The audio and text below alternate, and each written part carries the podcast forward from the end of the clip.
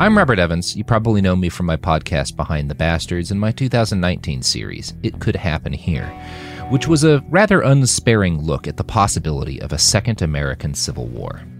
Well, that's actually an idea I've been playing around with for a long time, ever since I was a young man traveling throughout the American Southwest and watching the opening fractures of the culture war that currently grips our country. Starting in the mid aughts, I began traveling to actual war zones in Ukraine, Iraq, and Syria. That further informed my thinking on the matter, and I started working on a novel called After the Revolution, which you're about to have a chance to listen to soon. After the Revolution is set in a future United States shattered by civil war. Most of the book takes place in what was once Texas and is now an independent republic in the American South.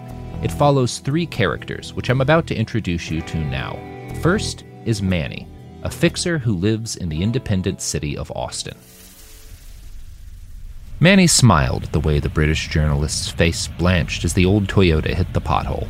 Reggie wasn't used to bad roads, cars driven by actual humans, or the way the heavy metal of the gun mount in the truck bed made the aluminum frame groan.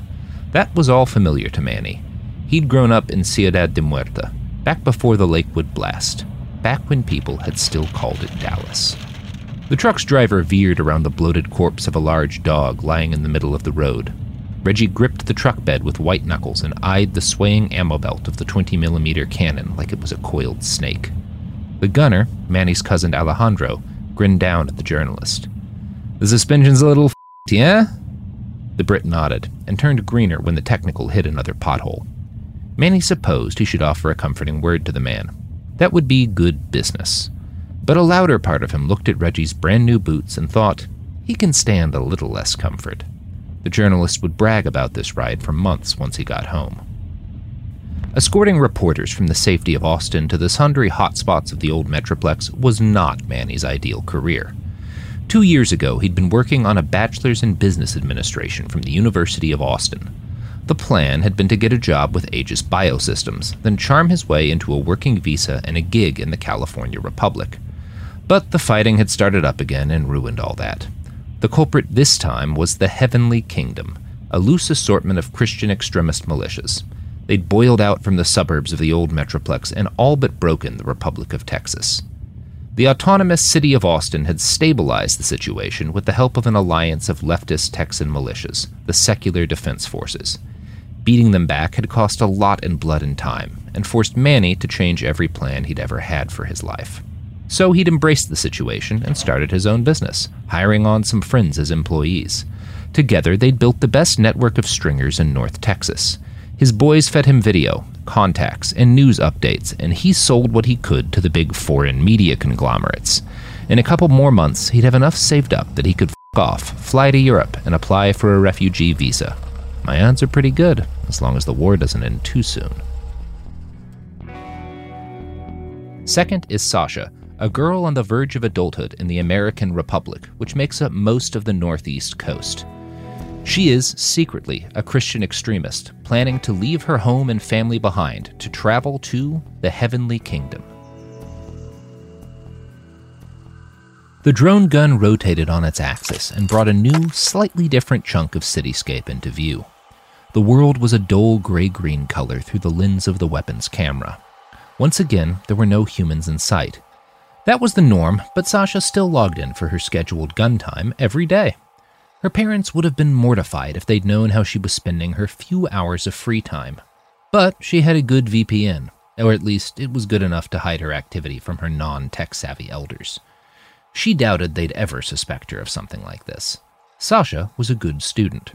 Her grades guaranteed her admission to the American University in D.C.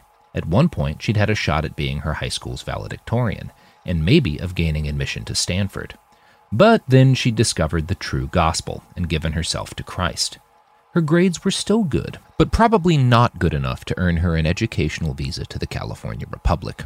The extra time the old her had dedicated to school was now spent glued to a gun cam, browsing live feeds from various Christian militias and reading everything she could from the few pastors brave enough to preach the word. The new her didn't want to go to school near San Francisco, capital of what Pastor Mike had called the world's most sinful nation. Sasha didn't even really want to go to college in D.C. What was the point? Sash, her dad called from the kitchen. Dinner's on! Cheese enchiladas!